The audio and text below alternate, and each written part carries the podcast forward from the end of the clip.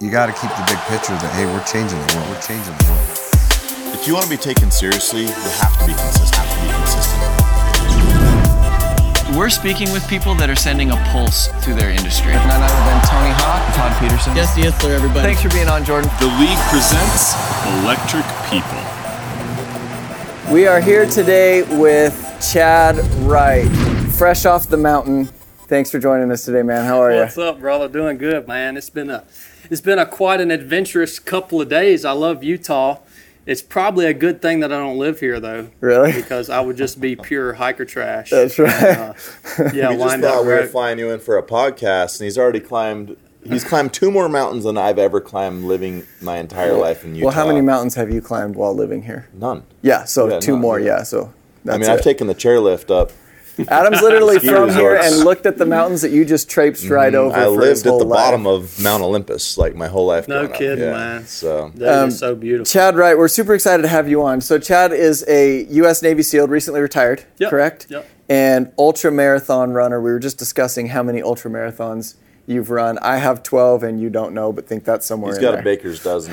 yeah, yeah. We don't really keep count, Ty. What what classifies it as an ultra? So ultra is what, 50 miles so or more? or ultra is anything over 26.2 which would be the marathon distance so the first kind of stepping stone for ultra running would be 50 kilometers uh, and then you go from there 100k 50 100 kilometers mile is how many miles? That's- 31 and some change yeah yeah That's the American in me that has to know. yeah no Or it's like worries this many meters. How many feet? oh yeah that, you know? yeah yeah Um, well, as, as we've kind of gotten to know you and delved into your your uh, your story, um, you've been on a lot of podcasts recently. Um, there's articles on you and what you've accomplished, and I think some of the things you've accomplished physically are incredible. We're really interested in your story.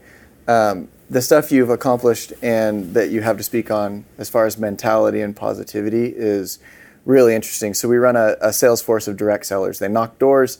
They're they're at the forefront of a industry that's very mentally difficult, and uh, a lot of your story will will help. But before we dive into that, let's let's do this. So when you've been in Utah now for how like what forty hours maybe? yeah yeah less, 36 hours. less than two days for Well, sure yeah. So Adam, I guess tell the story of how you guys met and what he's done since. Yeah, so we um, we had the opportunity to work with Jesse Itzler. Um, we had him come speak at one of our leadership conferences back in April, and then we had him on our podcast a couple weeks later.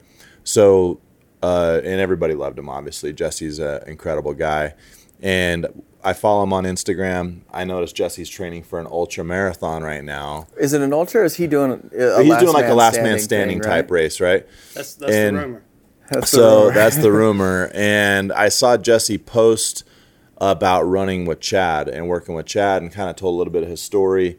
Then I followed Chad on Instagram and really kind of started like digging into what Chad had going on.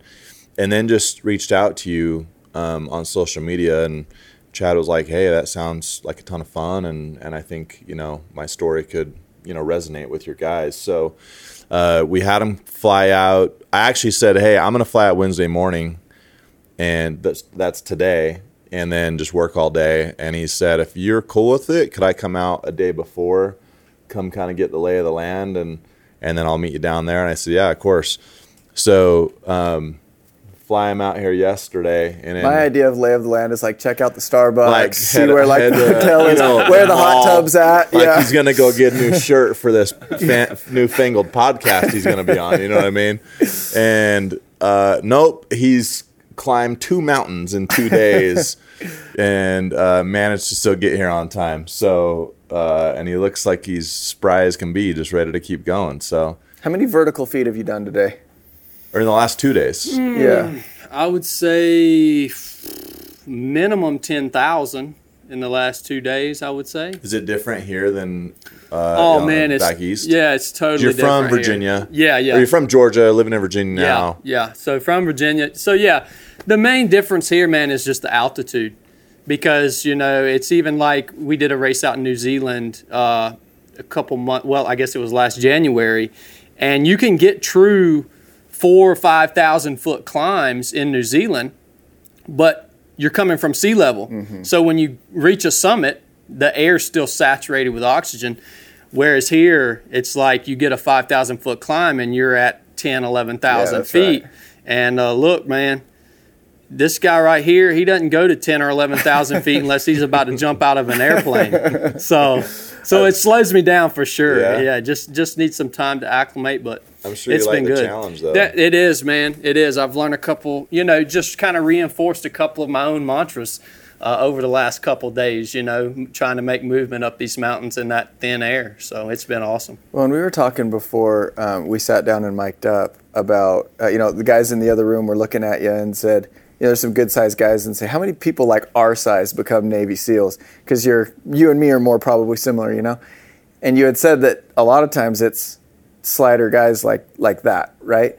Um, as you, as you do these runs and all these, are, how, how are you physically? Are your, is your body all right? Is this, I mean, this stuff is really, really hard on you, yeah? Yeah, it is hard on you. So, I mean, when you're really training to to do these races and to win these races, you're almost constantly battling some sort of injury, ache, pain. You're you're really walking a knife edge when you're training to your maximum potential, right? And so it's a dance, man. You've got to balance that stuff. Um, but look, yeah, I mean, you talk about team guys. How do team guys look? You never know, dude, because it doesn't really matter. It's it's the stuff that you can't see. It's the stuff behind the eyes that that really makes the difference. Mm-hmm. Because we're all made of the same stuff, dude. We're all made of dirt. There's no difference between me and you. You know what I mm-hmm. mean? Yeah. How do you know? So this is kind of just jumping right into it, and I still feel like we're not still done with the introduction, but so like you're so mentally strong, and you like you said, it's just we're all made of dirt. But how do you know when? Where's the line between saying to myself, "Cat, I just got to push through this injury," or if I don't stop right now, I'm actually going to be injured and then I won't be able to race for a while. You know what I mean? Because Yeah. sometimes there's times where you're like, no, I just got to push through this. I just got to push through it. My ankle's hurting or my toes hurting or whatever it is. And you're like, no, I'm going to just fight through this mentally. Where, where, I mean, and I'm sure you struggle with that sometimes. Well, the thing about it, knowing your body to that extent is a journey. It takes a long time, and it takes a, a, a lot of experience to be able to know your body well enough to know when you need to back off or when you can push a little harder. And if you haven't reached that point in your own personal journey, it's good to have a coach because the coach is there to kind of to kind of lead you through that. Um, but right now, man, dude, this is what I've done for so long. Starting starting with buds. That's when my running career, in my opinion, started. And um, for everybody that doesn't know, buds is SEAL training, basic underwater demolition SEAL training. And so I've been doing it for so long. I just know my body. And then when race day comes, you don't think about that because on race day, you run until you either break or achieve victory. So you have to be willing to sacrifice your physical body to achieve victory. And that's the mindset that I have. And the reason I have that mindset is because it simplifies things. There's two outcomes on race day I either cross the finish line or I break and don't finish. But I'm not going to not finish unless I'm broken. Yeah, that. So it's thinking so of that as a way to simplify it is crazy because foregone conclusion. Then you can probably silence that inner voice Mm-hmm. that's telling you like, "Hey, man, you're tired. Hey, that feels weird. Ow, that hurt you." Right? Yep, yep. Let's, uh, if you don't mind, let's dive right into becoming a Navy SEAL um, and some of the adversity that you had to go through. I just listened to a podcast where you talked about this, and I was really inspired by that story. Well, and before you go, thank you for your service, by the way. You were a SEAL for how long? 12 years. 12 Wow. years. Incredible. So um, I know people probably say it all the time, but yeah, I mean, we really appreciate your service and um, it's really respectable and, and we're, we're really excited to have you on. So, oh, thank hear you this. guys for your support, man. Yeah. It was a it was a pleasure. I got to go to work with the best men that our nation has to offer for 12 years. Heroes. Very cool. Yeah. That's that's the guys that that I was surrounded with for 12 years. So I wouldn't I wouldn't have it any other way, bro.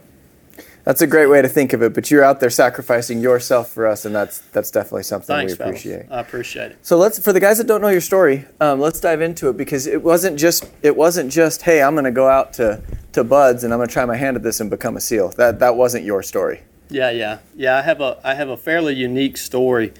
Um, so when I graduated high school, um, I went to work at a at a concrete factory doing construction type work. And why is that valuable? It just goes back to the the same point that we said earlier. We're all made of the same stuff. I don't have anything that you don't have, Ty. We got the same tools, brother. It's what you do with them, right? So I decided that I wanted to do something special, that I wanted to be a SEAL. And Just out of nowhere, you have a military well, family? or- no, no military family. Um, eh, really, I'll tell you what it was, Ty. When I was in construction, I really I came to a point that I realized that if I didn't change direction, that this was my lot. What was surrounding me was what I was going to get out of life. And for a lot of people, that's fine, bro, because I knew a lot of dudes, and I still know a lot of dudes that have an everyday job and they go and do the same thing every day, but they're happy with that.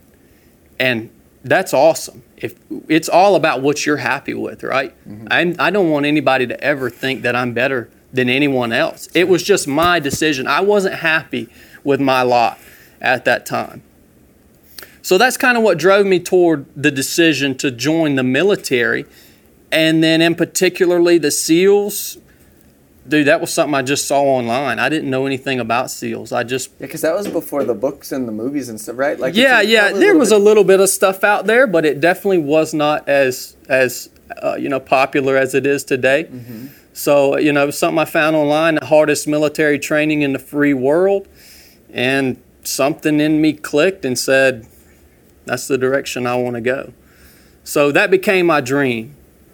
100%. I was I was totally invested in being a SEAL. So um, I got a, I got a SEAL contract. Um, went to Navy boot camp. Made it through boot camp. Well, before I went on to SEAL training, um, they do a dive physical, which basically checks you out from head to toe, inside and out. They want to make sure you're 100% before they send you off to this training, right? They found I had a pericardial cyst on my heart. So, this cyst is a rare condition.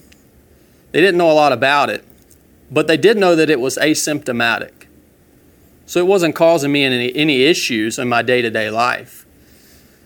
Um, but the Navy was concerned that when I was diving and would go underwater and the pressure change underwater would cause the cyst to burst. So they came back and said, Chad, you can't be a SEAL. Um, we're going to send you out to the regular Navy. And there again, that's fine, but that wasn't my dream, right? That wasn't what I had set. That wasn't where I, set my goals. That. I didn't know it was. So you could have just been fine. You, you Oh, yeah, yeah. You could have not fixed that and lived a totally normal life. Yep, yep. It was totally asymptomatic. But I. I, I had set my goal at you know SEAL the, being a SEAL, so um, we had to pull some strings, man, and I was able to get out of the Navy on an administrative discharge. when I got out of the Navy, I was a civilian again. Went back to my hometown, saw all my old buddies that knew I had went off to the Navy, and of course they all thought, well, what are you doing back here? Chad couldn't cut it. They all thought I couldn't cut it, brother. That's what it boils down to. And that was hard, man, Yeah. because I was like 19 years old. That was tough. Um, and I'm sitting here saying, well, I actually have this thing on my heart.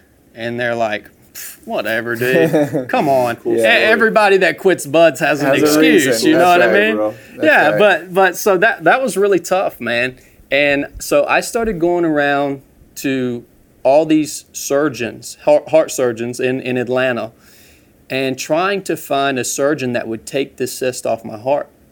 Well, every surgeon I went to was said the same thing. Uh, you know, why would we risk an open heart surgery to remove something that's not causing you any issues? In their eyes, the risk wasn't worth the reward. Um, so we went to probably three different heart surgeons, and heart surgeons aren't a dime a dozen. I mean, they're hard to find. And we finally found a guy named Dr. Cooper. and Dr. Cooper had spent some time downrange. Uh, he was a he was a Army, um, either a reservist or a National Guard, so he had worked in hospitals downrange. He knew he understood stood what I what I wanted. So went in saw Dr. Cooper. He was the first dude that was like, "Roger that, let's do this, man." Really? And um, yeah, yeah. So I remember um, driving to the hospital the morning of the surgery, and this is the only time I can rem- remember doubting my decision to to take, you know, this risky surgery. And I, I looked at my dad and I said, "Man, do you think that I should go through with this?" It's like four in the morning. We're driving to the hospital, and he just looked at me and said, "Son, if you want to be a SEAL, you don't have a choice." And when he said that, something it just clicked. I was like, "Roger that, let's do it." So went and laid out on the table, put me to sleep. Um, this the surgery was successful, and I remember waking up. The first words I said when I came out of anesthesia, my grandmother was standing beside me and holding my hand, and I looked at her and said, "I got my dreams back." That was the first words that I said coming out of surgery, and from there on, it was it was rocking and rolling. I, I, I spent about eight months, six to eight months recovering. Um, I think I was back in the Navy in less than a year, and I showed up, and the same dive medical officer that disqualified me from being a SEAL, I walked into his office, and I'll never forget the look on his face, and he says, "Dude, what are you doing back here?"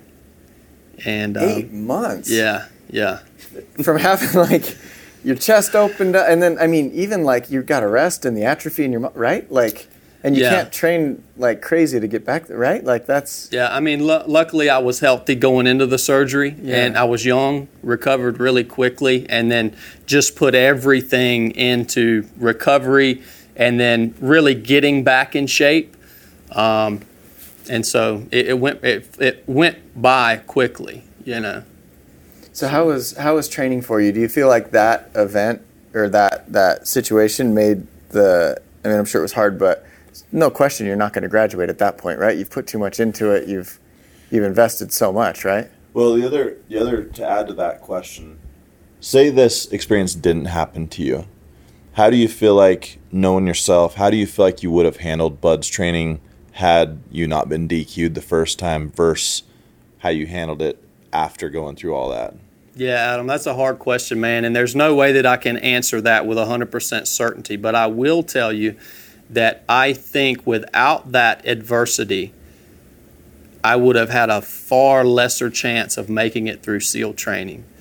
And when I went through SEAL training, I went straight through. I was never rolled. I never failed a single evolution. Um, I went straight through from end to end, right? How And- common is that? That's pretty uncommon. That's pretty Most uncommon. guys have to do a Well, couple. How yeah. many? How many people start? How many people start a, a well, it, training? I don't know what what's it called. it, Just, uh, it fluctuates. It fluctuates depending on the needs of the Navy. But when I was going through, we started our class with 300 guys, and these were these were prime guys. These were the best that America had to offer: college athletes, Olympic athletes, um, and we graduated with 18 guys at the end of six months. And is that uncommon, or is that pretty much what they see? I, that's pretty standard. That's pretty standard. Yeah, I and mean, and it's a refiner's fire. Yep, that is. It is. So, but yeah, back to your question. By me going through that furnace of adversity prior to buds, it definitely purified me. It purified my intentions. It purified my want, my will. Why do I want this? You know. And yeah, coming out the other end of that furnace, and it was a hot one. It was like, it's time to rock and roll. Nothing's going to stop me short of, of death. Can you? I saw a post you had on Instagram the other day um, about the bell that stares at you.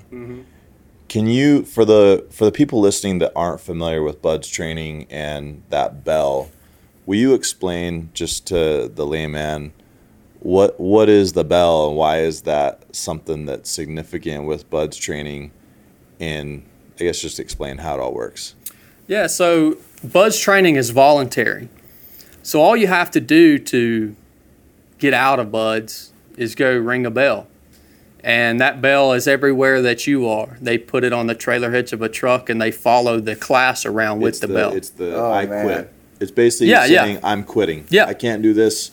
I'm ringing the bell. That's And right. from what I understand, if you ring it, there's no. That's it. You can't be like, can't hold on, go hold on. I, no, I'm good now. Yeah, there's Can't no- put your finger on it so it doesn't keep ringing. There's no going back, brother. Yeah. No. Like, ding. sorry, No. sorry. No, I'm good now. You Yeah. can't do Where's my shoulder? Yeah. so it's there all the time, staring you in the I didn't know they face. they, and they they're had to purpose- come around with Oh, so yeah. they're purposely putting it there. Yeah. Saying here's here's how to alleviate this pain. Yeah. There's All a meal and a blanket on the other Yeah. side. Mm-hmm. and, and, and there's no there are no questions asked. There's no nobody's gonna belittle you. The guys that quit buds, we the guys that make it through buds, we don't belittle the guys that quit buds. Right. That's fine.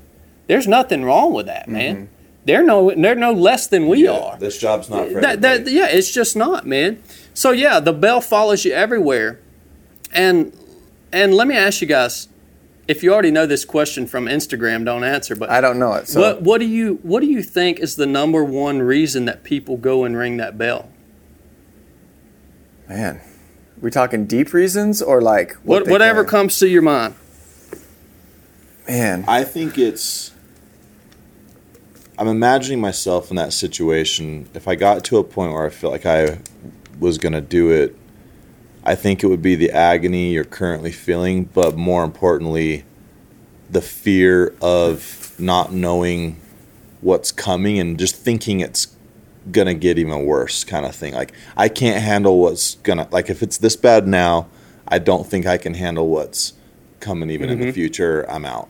yeah, I, I'd probably say the similar thing. Just seeing seeing the the current situation that you're in and not being able to grasp what it looks like from like a larger perspective. Yeah, yeah. So yeah, and and I'll, as far as your answers go, sometimes with buds, it's it's actually a better strategy to not know what's coming, depending on the way your brain ticks. Mm-hmm. So that's the strategy I took. I didn't I didn't research what was coming the next day. I woke up every day and took the day little bites at a time. So the biggest reason, the number one reason that people quit buds the number one reason people quit ultra marathons, the number one reason people quit uh, a business, quit their job, whatever it may be, it's all the same reason, man. They're looking at the whole mountain, brother. Yeah. You just talked about it earlier. They're looking at the big picture, right? So it's like when I was climbing Mount Olympus yesterday. You got to break it down.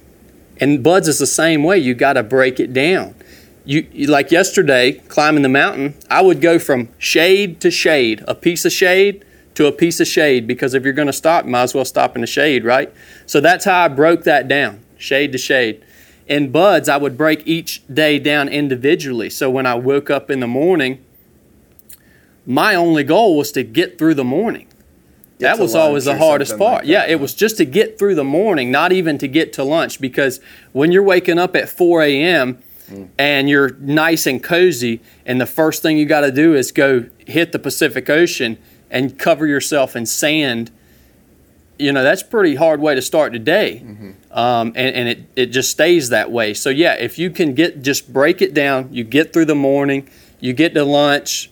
Well, when you get to lunch, man, you've only got like four or five hours left in the day. So all the guys that quit buds, when the instructors would come to them and ask, "Hey, man, why are you quitting?" Nine times out of ten, the answer would be, "Because I just can't imagine doing this for six months." But if you ask those people, "Well, could you have done this for another hour? Could you have done this for another minute?" I guarantee you their answer would have been, yeah, I could have done this for another minute. That's just 60 seconds. Mm-hmm. But instead, they get in their head and they look at the whole picture and it overwhelms them. That's so true. That's that's it. So in our job, it's direct sales. It's a lot of rejection, and a lot of people come into it. I'd imagine like the seals, where the people that you're that are that are trying to complete this training and become seals. You said it. They're not nothing. They are they are elite athletes. They are mentally strong people. They're the best of the best. A lot of these guys will come here and it takes them longer than they thought, or it's harder than they thought, or the rejection affects them in a way that they didn't think it would. Mm-hmm. And they'll look and they'll say, Man, I only have one sale. How in the world am I going to do a 100 of these? Or it's taking me two weeks to get my first sale. That must mean, and then the thought is too overwhelming for them Yep. instead of saying, you know, breaking it down into small, like bite sized pieces. Yeah, I could do this if I just knocked one more door. Yeah. Could you do Everyone one can more? knock one more door, right? Yeah. I heard, tell me if this is true. Um, I did a tour of, of the Buds facility once, and it was actually on a Friday that Hell Week was ending. So the helmets were still lined up, uh, and there were a couple people that were coming out of the showers. And, you know, I've only seen it once, but the way you walk after Hell Week from just being chafed and everything like that, it was an incredible experience. Um, but I was told by the guy giving us the tour that when they ring the bell, they immediately go talk to like a psychiatrist or something like that. Do you- Is that true? They had mentioned that they'll go talk to him because some people have their becoming a seal is everything to them, and if they lose it in that moment, they almost don't know how to mentally Yeah, process yeah. it, and it can be damaging. Yeah, and, and I think that that is um, that's probably a thing they do now. I don't know if they were doing that when I went through Buds, um, but the prop that, that so that's an that's an issue that I see a lot of a lot of guys, whether it be SEALs, professional athletes, um, musicians, whatever. They identify with that one thing. As a team guy, it would be so easy for me to identify with just being a SEAL. And that happens to a lot of guys. But when you leave the SEAL teams, it's a machine, man. It keeps rolling. So when I was medically retired this past January, um, it was tough. But luckily, I identified with other things. I had kind of diversified my identity, and that helped me push forward. You know what I mean? Yeah. Was that a conscious thing that you did, or looking back, are you like, oh well, I had these couple other things? Because I can see how saying goodbye to your family, telling all your friends in Georgia, I'm going to go become a SEAL. I can understand coming back and saying, no, I have this heart thing. Well, for the people that just ring the bell going home, I'll bet that's a lot to handle. Is it something you think you consciously did where it's like, hey, I need to put my eggs in a couple other baskets or have a couple other things that I do that I'm proud of? Is that something you consciously did or? It was not a conscious decision, eh, but I will tell you when I realized that my Navy career was probably going to be over soon, I was maybe a year out. I started doing other things because I had time. And that was such a blessing that I had time to do that because I'm going to stay busy.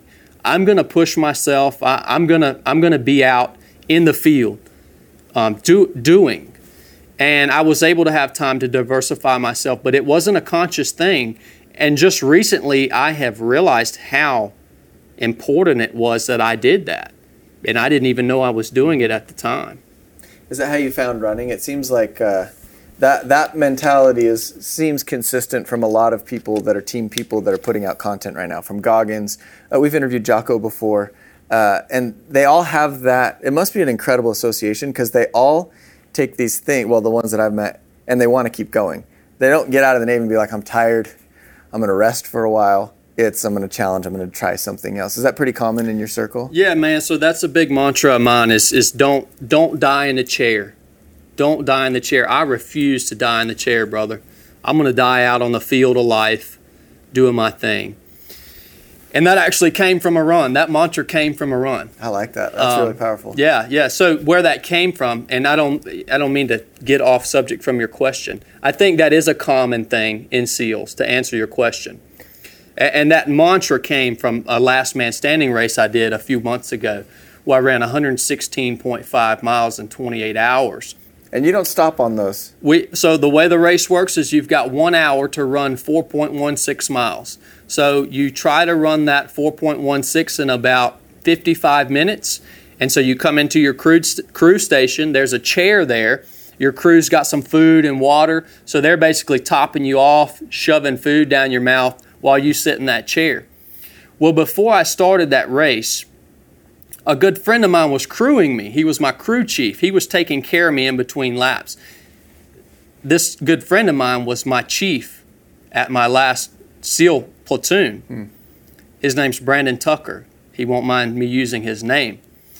And I could only promise Brandon one thing before I started that race. I said, Brandon, I can't promise you victory because my body may break before we achieve victory. I said, I only promise you that I won't die in that chair, that I'll die out there on the field on my feet. And that was the only promise I could make him. So that's where that mantra came from. That's And such where- a how did how did it end? It ended. It ended. I, I kept my promise. So I was the third man standing at um, at 116.5 miles, and I had some. Um, how many started? Sorry. We had probably 75 people start. Wow. Yep. Yep. Who, who beat you? Like, who's beat, like who, Who are these people? Yeah, Look. like, who are they? Look, man, in a, in a in a race, anything over 100 miles, it's not always the best athlete, not always the best trained athlete. You may have five, so we could run that race five different times on five different days and have five different winners. Because it's who has the best day that day. So there are a lot of people at these races that are equally trained, equally mentally tough. They're equal in all ways, but it's who has the best day that day. So um, that's that's kind of how these ultra marathons work. Such a brutal format. How embar- so there's one in Maine, um, I think in September, Mm-hmm. and I live like 40 minutes from the course, and so I'm trying to like convince myself to go do it with some buddies, and my goal is like three rounds. Like if I can run 12.3 miles, like I'm pumped. I'm gonna go go eat some dinner But, after. but see, Adam, you don't But- you don't set a goal, man. But then the problem is, I know, and the pro. I think what Hold will on, happen coach is, him through this. Chief him through this. I know. All right. I think once I'm in it, I'm just gonna have the same mentality you are, where I'm like, all right, I'm not quitting. Like I'm just gonna go until I don't complete it within an hour or whatever. Right? You don't So- set a goal, man. Yeah, simplify it, bro. Yep. It's just, I mean, it's, that's life, man. Simplify it down to the basic level. What is this? Is there a reason why I can't run a 14 minute mile right now? And if there's a reason, there's nothing you can do about that. Yeah. If your ankles are, so my ankles were destroyed. Um, basically, what had happened was I had rolled my ankles a few times over the course of this run. And also, it was so muddy, I had to tie my shoes so tight because if I didn't, the mud would suck my shoes off my feet. Mm-hmm. So, this top lace, where it runs across this big tendon in the front of your ankle, it had moved back and forth across that shoelace, no telling how many thousands of times on both legs Just slowly sawing at it. slowly sawing it Oh, away. gosh. So um, yeah, it got to the point that I couldn't I couldn't flex my my toes toward my knee. I had complete loss of, of function of, of you know flexing my foot. So that's that's what happened. I saw this. Uh, you might have heard this. Um, I saw this interview with Will Smith a while ago, and they'd asked him like, "What makes you different than everybody else?" And he says, "He says the only thing that's distinctly different about me is I'm not afraid to die on a treadmill." Have you heard about this? He said. He said. He said. In nine out of ten categories, you might have it on me. Smarter, uh, you know, more creative, sexy, whatever. But if we get on a treadmill together, two things are going to happen. You're getting off first, or I'm going to die. That's it. And it's the same kind of thing, right? So it's like they say the word decide is to cut away all your other options. It's like it's Well- really pretty simple. It is. And I've noticed this is kind of your theme, and it's like even when your dad said, "If you don't do the surgery, you're not going to be a SEAL." So then that decision was already made for you, right? Because Yeah. you knew you were going to be a SEAL. I wanted before we maybe move on, I wanted to go back to Buds one more time. Um, can you describe? Because I'm fascinated with the SEAL training. Like I think it's one of the coolest. I think it is the coolest thing that um, the American military kind of has. And can you describe the hardest day you had in Bud's training, not just in terms of mentally, but like what were the physical things they had you doing? And what was the context where you're like, it wasn't, you know, it was the the how many day in a row you had this. I mean, and did you ever have that moment where the bell ever crossed your mind? So to answer that question, and particularly no, the the bell never crossed my mind. I, I, ne- I never even looked at the bell. You I- like got that out of the way before you showed up. Kind of yeah, and, and and look, bro, I don't say these words lightly. I was willing to die to get through this training. I don't say that lightly. I am serious. Um, so no, the bell never crossed my mind, not a single time. As far as the hardest thing about buds is the grind, brother. It's the everyday. It's just the grind. There's no evolution that's particularly difficult. If you're just an average guy that's in shape, you can complete every single evolution in buds with 100% perfect execution. You should never fail in evolution. It's not that hard to run four miles in 32 minutes. It's not that hard to swim two miles. It's, it's just the grind. It's every day. Really, that's the hardest thing. Particularly for me was water stuff, man. Because I was born and raised in North Georgia and any swimming I had done was like in the pond back behind Yeah, the farmer's you say house. the first time you were in a pool was buds? The first time I was in a pool was when I had to pass a physical standards test to get a SEAL contract. That's incredible. Yeah, yeah. So that was the first time I was in I have a pool in my backyard. So do you.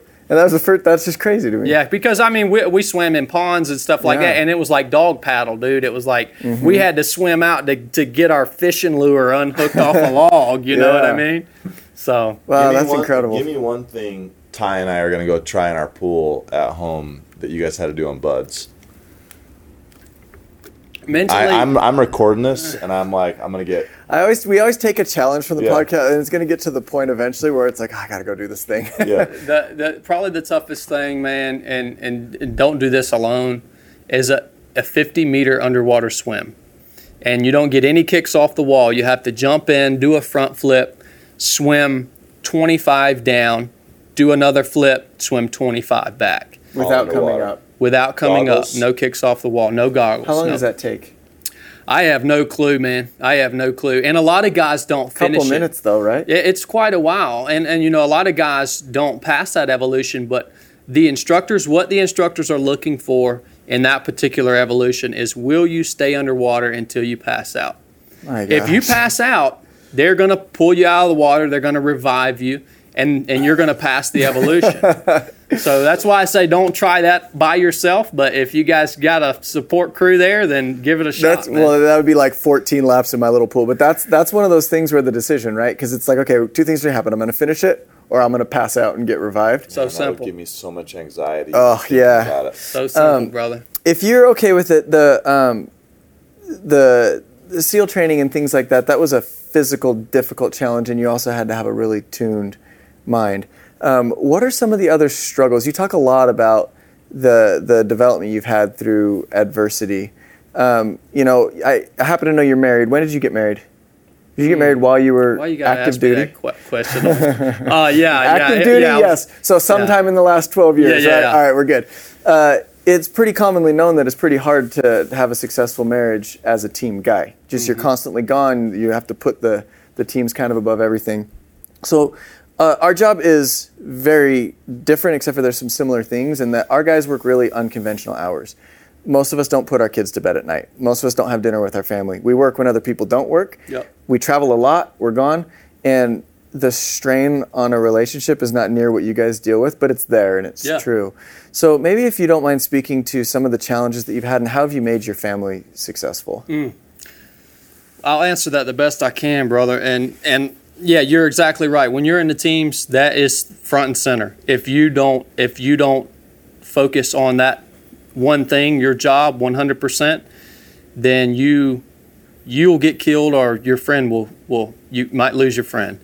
So it's totally necessary, but it is extremely hard on a, on a marriage because when you become completely consumed with one thing, everything else around you is going to suffer. And I still struggle with that today in my life. I become completely consumed with with it, with a given goal or task, and, and things around me suffer. I have to ma- I have to stay conscious of that at all times. But with my wife, it was hard being gone all the time, and uh, my wife had a battle with addiction, drug addiction, and I'm not gonna say I'm not gonna blame that on on me being gone all the time. I don't know, I don't know why it happened, um, but it happened. And the crazy thing is, Did it developed when you were gone? um, never really. I, I can't put a finger on when it developed because here's the thing, man. When you're in the SEAL teams, you're traveling about 300 days out of the year. So when you come home and you've got two or three days with your loved one, Yeah. you want to make the best of it. So you don't ask questions. You guys, it's just like you're going to live the dream for those two or three days, right? You need it. And she's yeah. not trying to Yeah. unload on you. Yeah, two or three days exactly, exactly. Um, um, so that happened, and what it's from, I don't know, but but I can tell you that the only way that I can explain her recovery, it was it was a God thing, man. It was completely out of my hands. Um, all I knew how to do was was pray. Um, I did go to my my command and say, "Hey, this is what I got going on," and the the teams take care of their guys. So they gave they they pulled me back, put me in an instructor role, so I had a little more time at home to walk through that with my wife, and that's the thing is, you know, a lot of guys I think would would be ashamed if if something like that was happening not even just that but it could be anything was happening in their personal life. There's nothing to be ashamed of man. This is life. Mm-hmm. This is life brother. If you need if you need some help reach out. You got to tell your your brothers. You got to tell your your guys that that you look up to that you respect. Hey this is what i got going on. And i need to step out for a minute and it you know uh, it seems like you guys have an awesome company and and I I would imagine that wouldn't be any issue Yeah. so It's interesting that people have a hard time doing it. Why do you think that is? Right? Because it's like, why would you be ashamed of that? Right? It it seems so logical, but that's what we do. We Well, almost I think when you're competitive, anytime something's going wrong in your life, it's like it almost feels like a loss to admit something's wrong. You know, so I think there's a lot of pride. There's a bit of ego. I think there's probably an element of self blame where you're like, man, I, I hate to admit that I've allowed something like this to happen within my house, you know? yeah And yeah. so, um, did it take you some time to kind of ask for help, or I guess uh, kind of talk to, you know, your team? yeah it took me a little while um, yeah to make the decision to do that and it, are I- you worried that you could lose your your, your position no, or deployment? not or at all man. Like not at all. We, we take we're, we're brothers man. We take care of each Mm-hmm. other it does it doesn't matter. Um, so I wasn't concerned at all about that. And and I think I used to be a very prideful person. Um, I used to well well when you when you become a SEAL they they turn you into this alpha male because that's what that's what's required of you.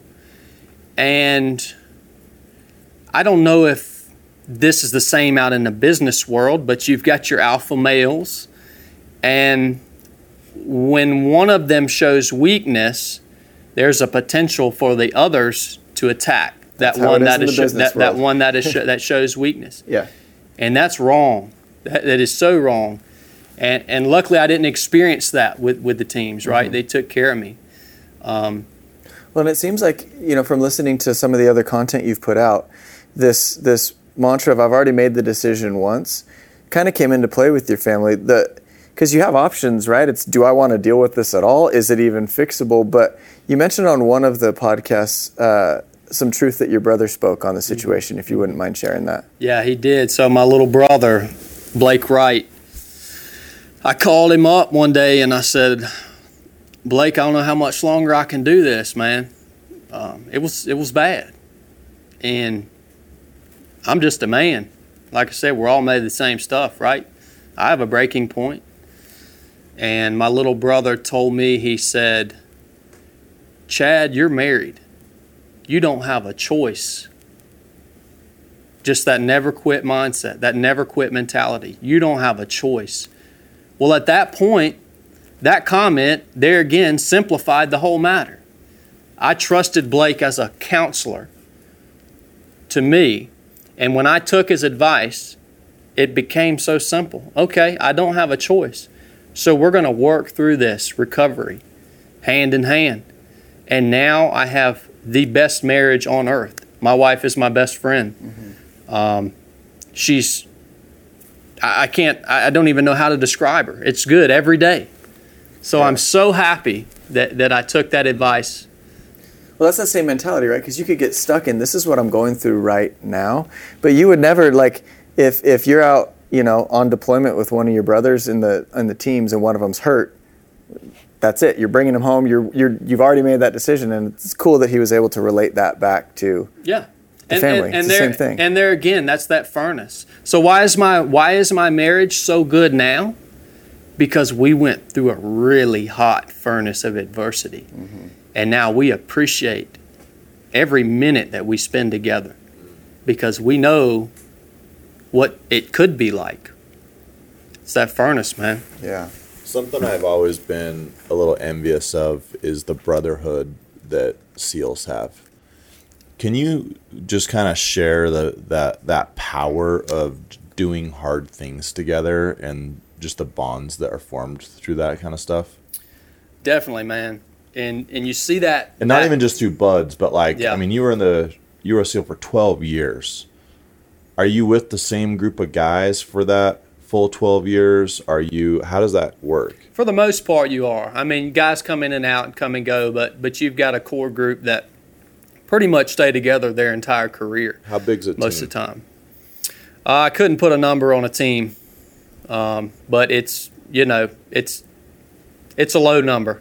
It's it's a tight group of guys, right? We all we all know each other, um, and yes, you see that brotherhood formed through adversity in all different walks of life. You see it in the military, you see it in running. That's what draws me so much to ultra running, right?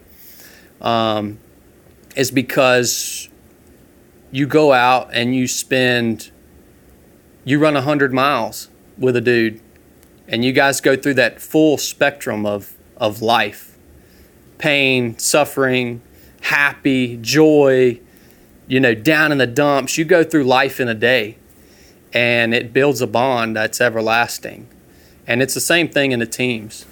Um, it's, it's, it's very important. That's why I would challenge anyone. Uh, it's important to spend time with each other outside of work, doing hard stuff.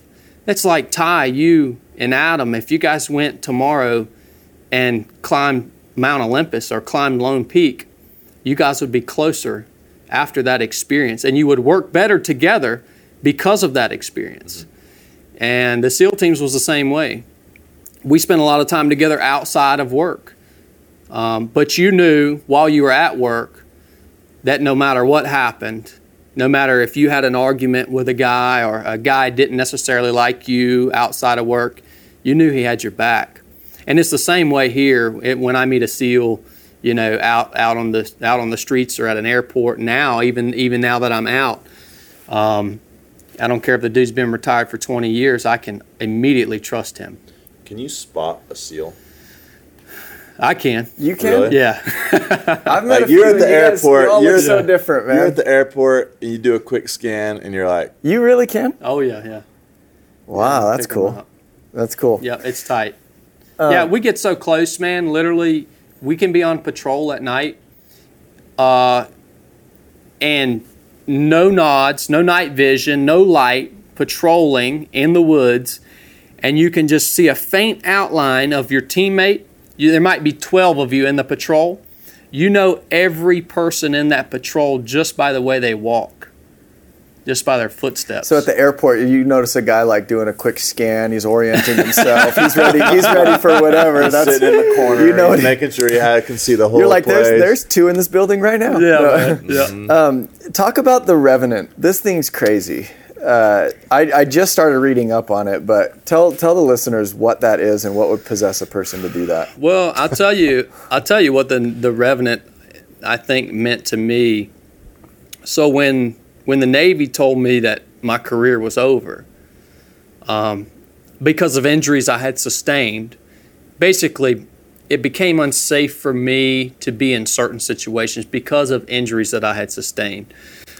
Like what? kind- Like blast ex- concussions? yeah concussions blast exposure it's it's just really destroyed my balance um, so i have a lot of problems with that and you can see how that could be an issue downrange Yeah. How? Um, how? Do you mind if I ask how close you were to the blast that caused the issue? I mean, It I'm was just- multiple. I It- mean, it- I just see like the movies, right? So Yeah, yeah. I'm like, but I'm sure real life's much different. It was thousands upon. I was a breacher, so Oh. it was thousands upon thousands of blasts. So it What was does a breacher do?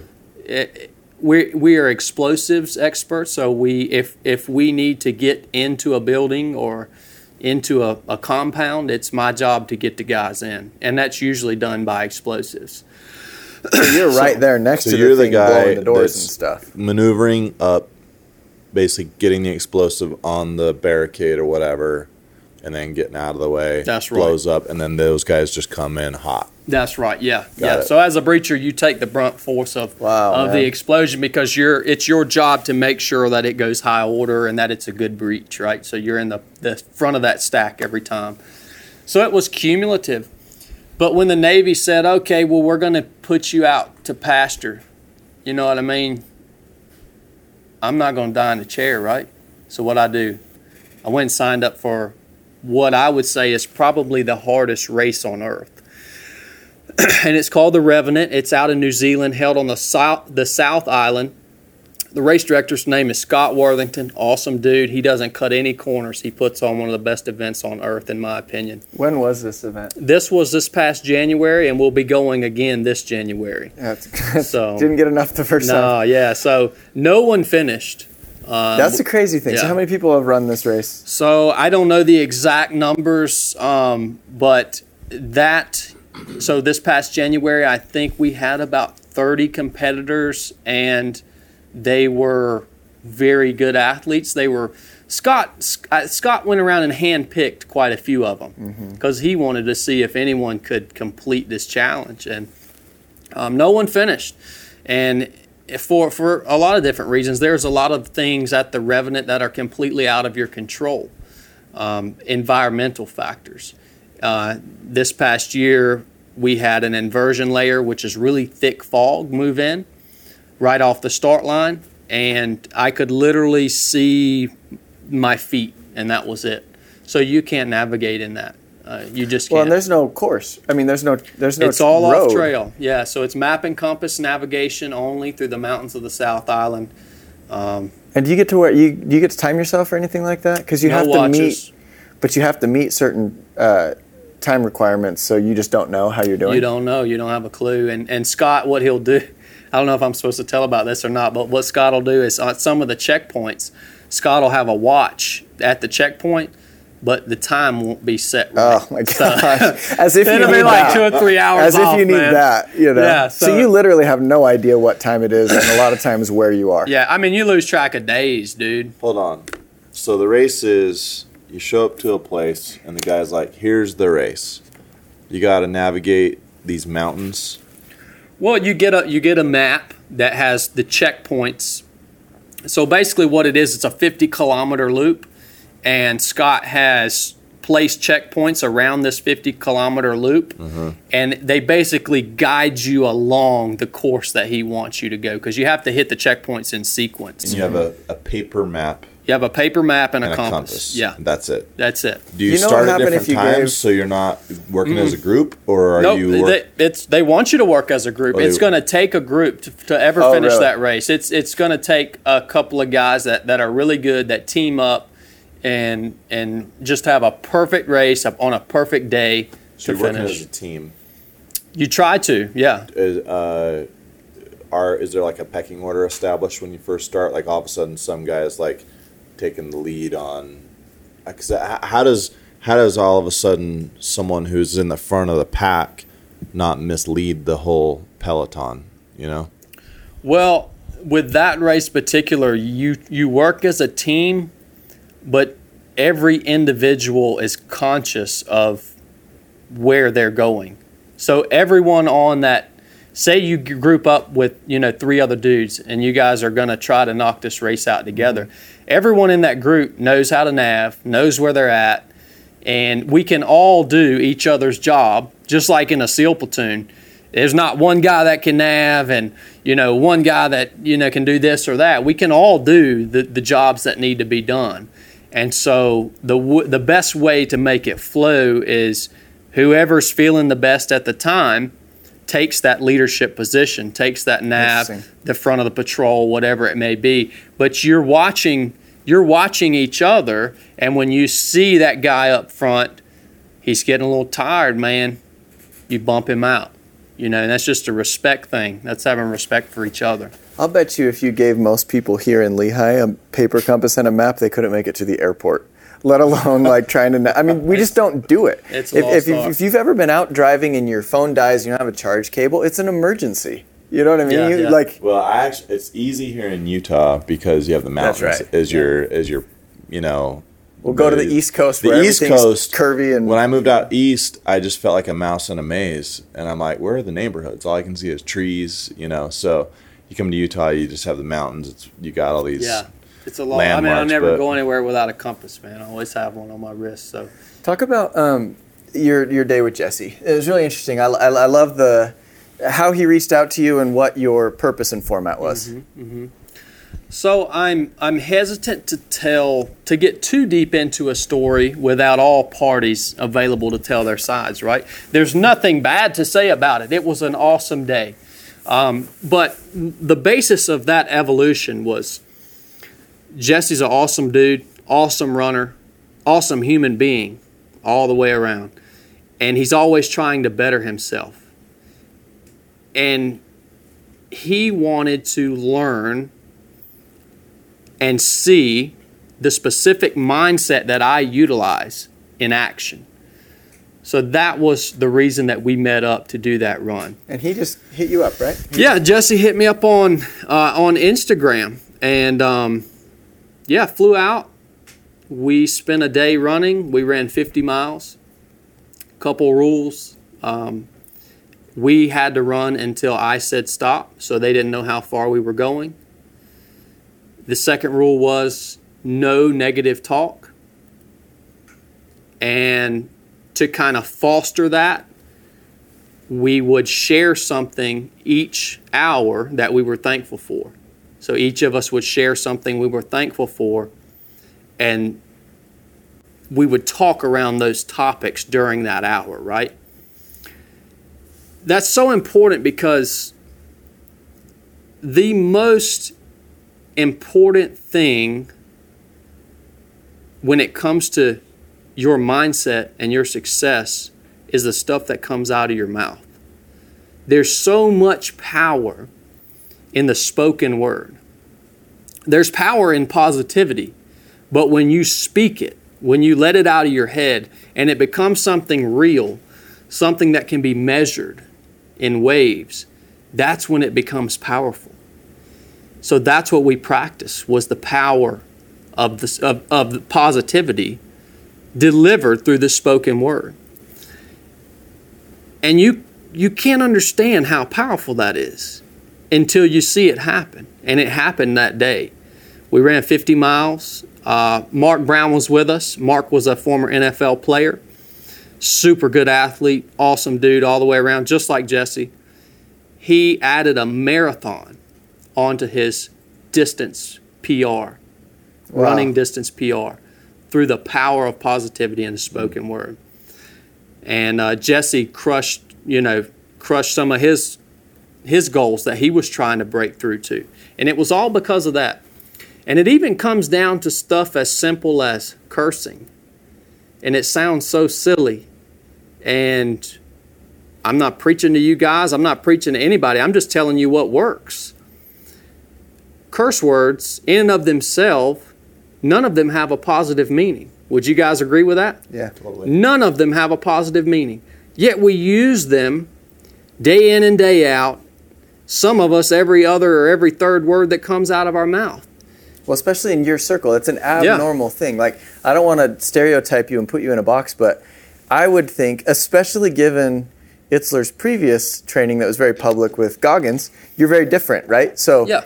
he comes. I, I think consistent is we're going to run till I say stop. All right, that that that fits. But to say we're going to speak positively, we're not going to swear, and we're going to talk about things we're grateful for, that that seems very abnormal. But I love it because you know, even earlier when we were talking, we are like, well, how, you know, do most SEAL guys look like you? And you're like, it's all right here. You know what I mean? It's all it's all in their brain. Mm-hmm. We do a thing on our on a lot of our walls, like in our sales meetings, where like, hey, there's three or four rules. Work the hours, okay? Do your job, hit the numbers, and no negativity. And a lot of it is awesome, just brother. the world. Things are hard enough. I don't need that on top of it. And especially, I'd imagine when you're running and you're in the solitude of your own head, it's like if you were running next to someone that kept being like, "Hey, Chad, your form's terrible. Hey, Chad, you're not gonna be able to make it. Hey, Chad, remember last, this is the farthest you've ever run. Hey, mm-hmm. Chad, your ankle hurts. You'd be like, shut up, mm-hmm. go away. I don't need this. But if someone was next to you, being like, hey, you still got time? You're good. You'd want to hang out with that guy, right? It's like that's yep. that's that's what's in your brain, It's right? contagious, man. How do you? So our guys go out and they're by themselves, and I think eighty to ninety percent of our job. I mean, they're out in the field, they're knocking on doors, trying to sell solar, right? I think most of the job is mental. Anyone can go walk around for five hours and knock doors all day. That's not hard, right? Physically, that's not a hard thing to do. It's the mental part. So when you're running by yourself, and I 100% agree with you. There's something magical that happens when you say something out loud, when you put it out into the universe, or when you write something down, right? Same kind of thing. So, how do you win those mental battles when it's just you alone um, and you're running, you know, or you're just in a hard situation by yourself? What are the the mantras that you use and the the you know the things that you do to stay positive?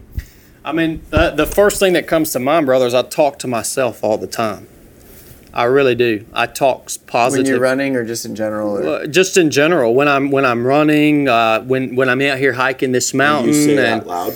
and I and I speak it out loud. Yes, and and I'm a Christian. I pray. I pray out loud. I never pray to myself. I speak to myself. I speak to God. All those things are, are you know, the spoken word. I, there- there's so much power in that, and it sounds like you know what, what you know. You know, you know what we're talking about. So that's a big thing that I do.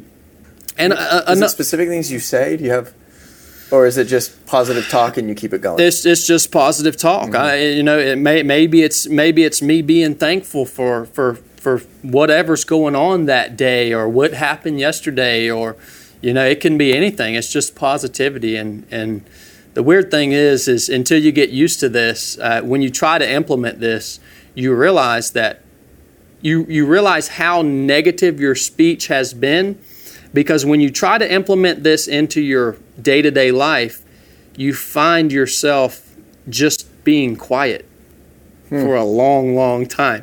You almost have to learn, relearn how to have conversation in the office, at your job, in your family, with your home, uh, you know, or in your home with your family.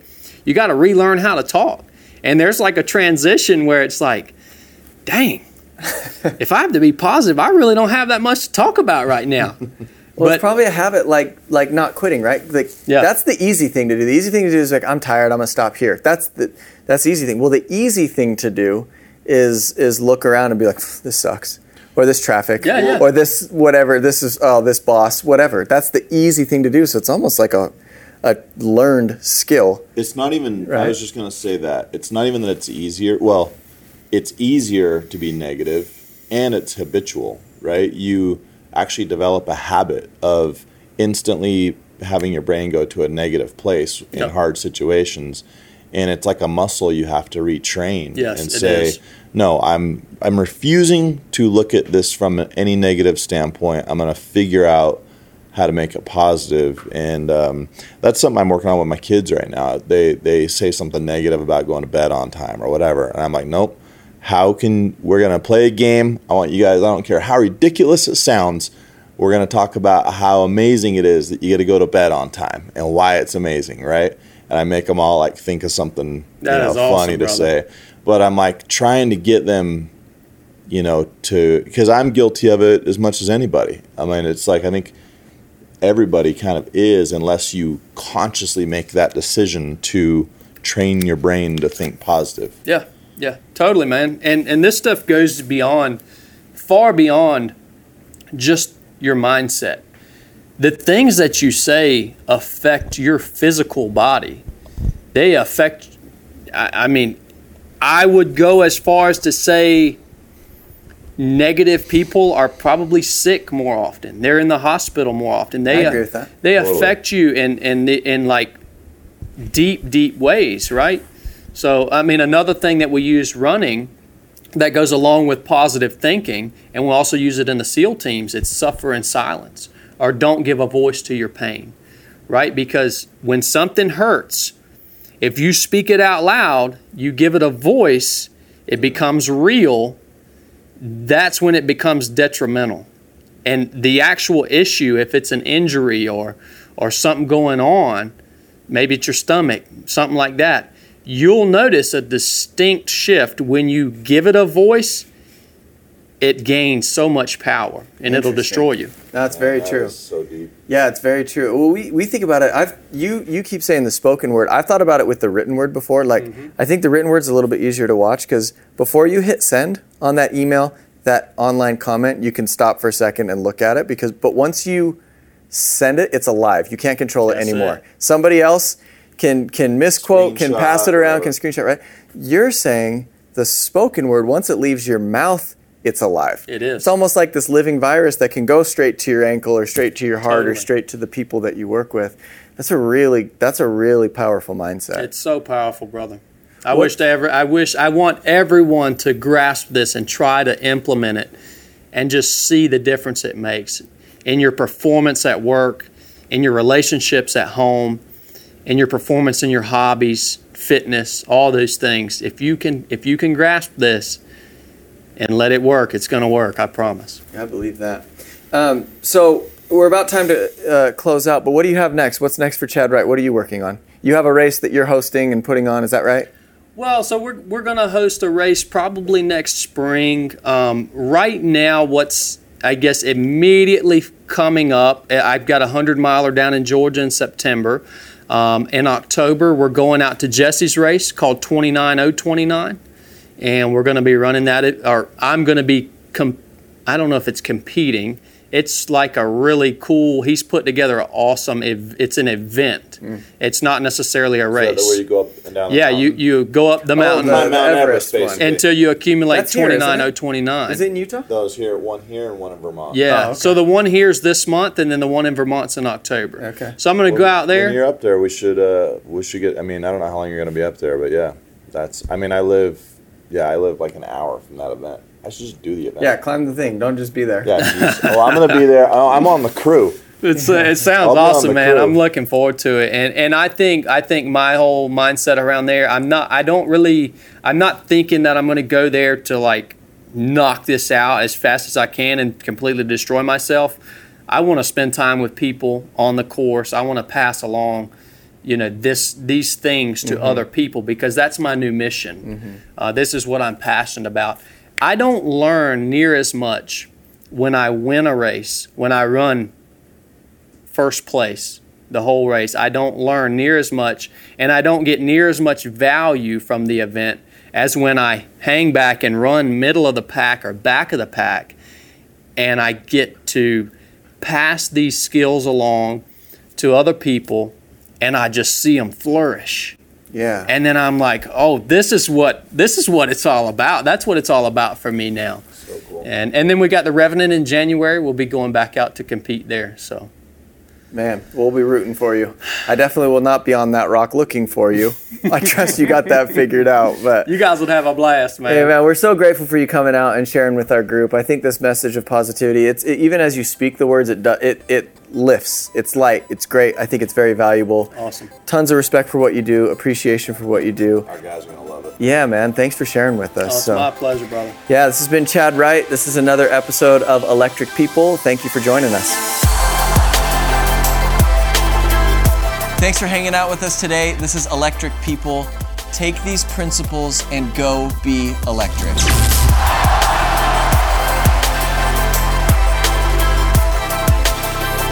The League presents Electric People.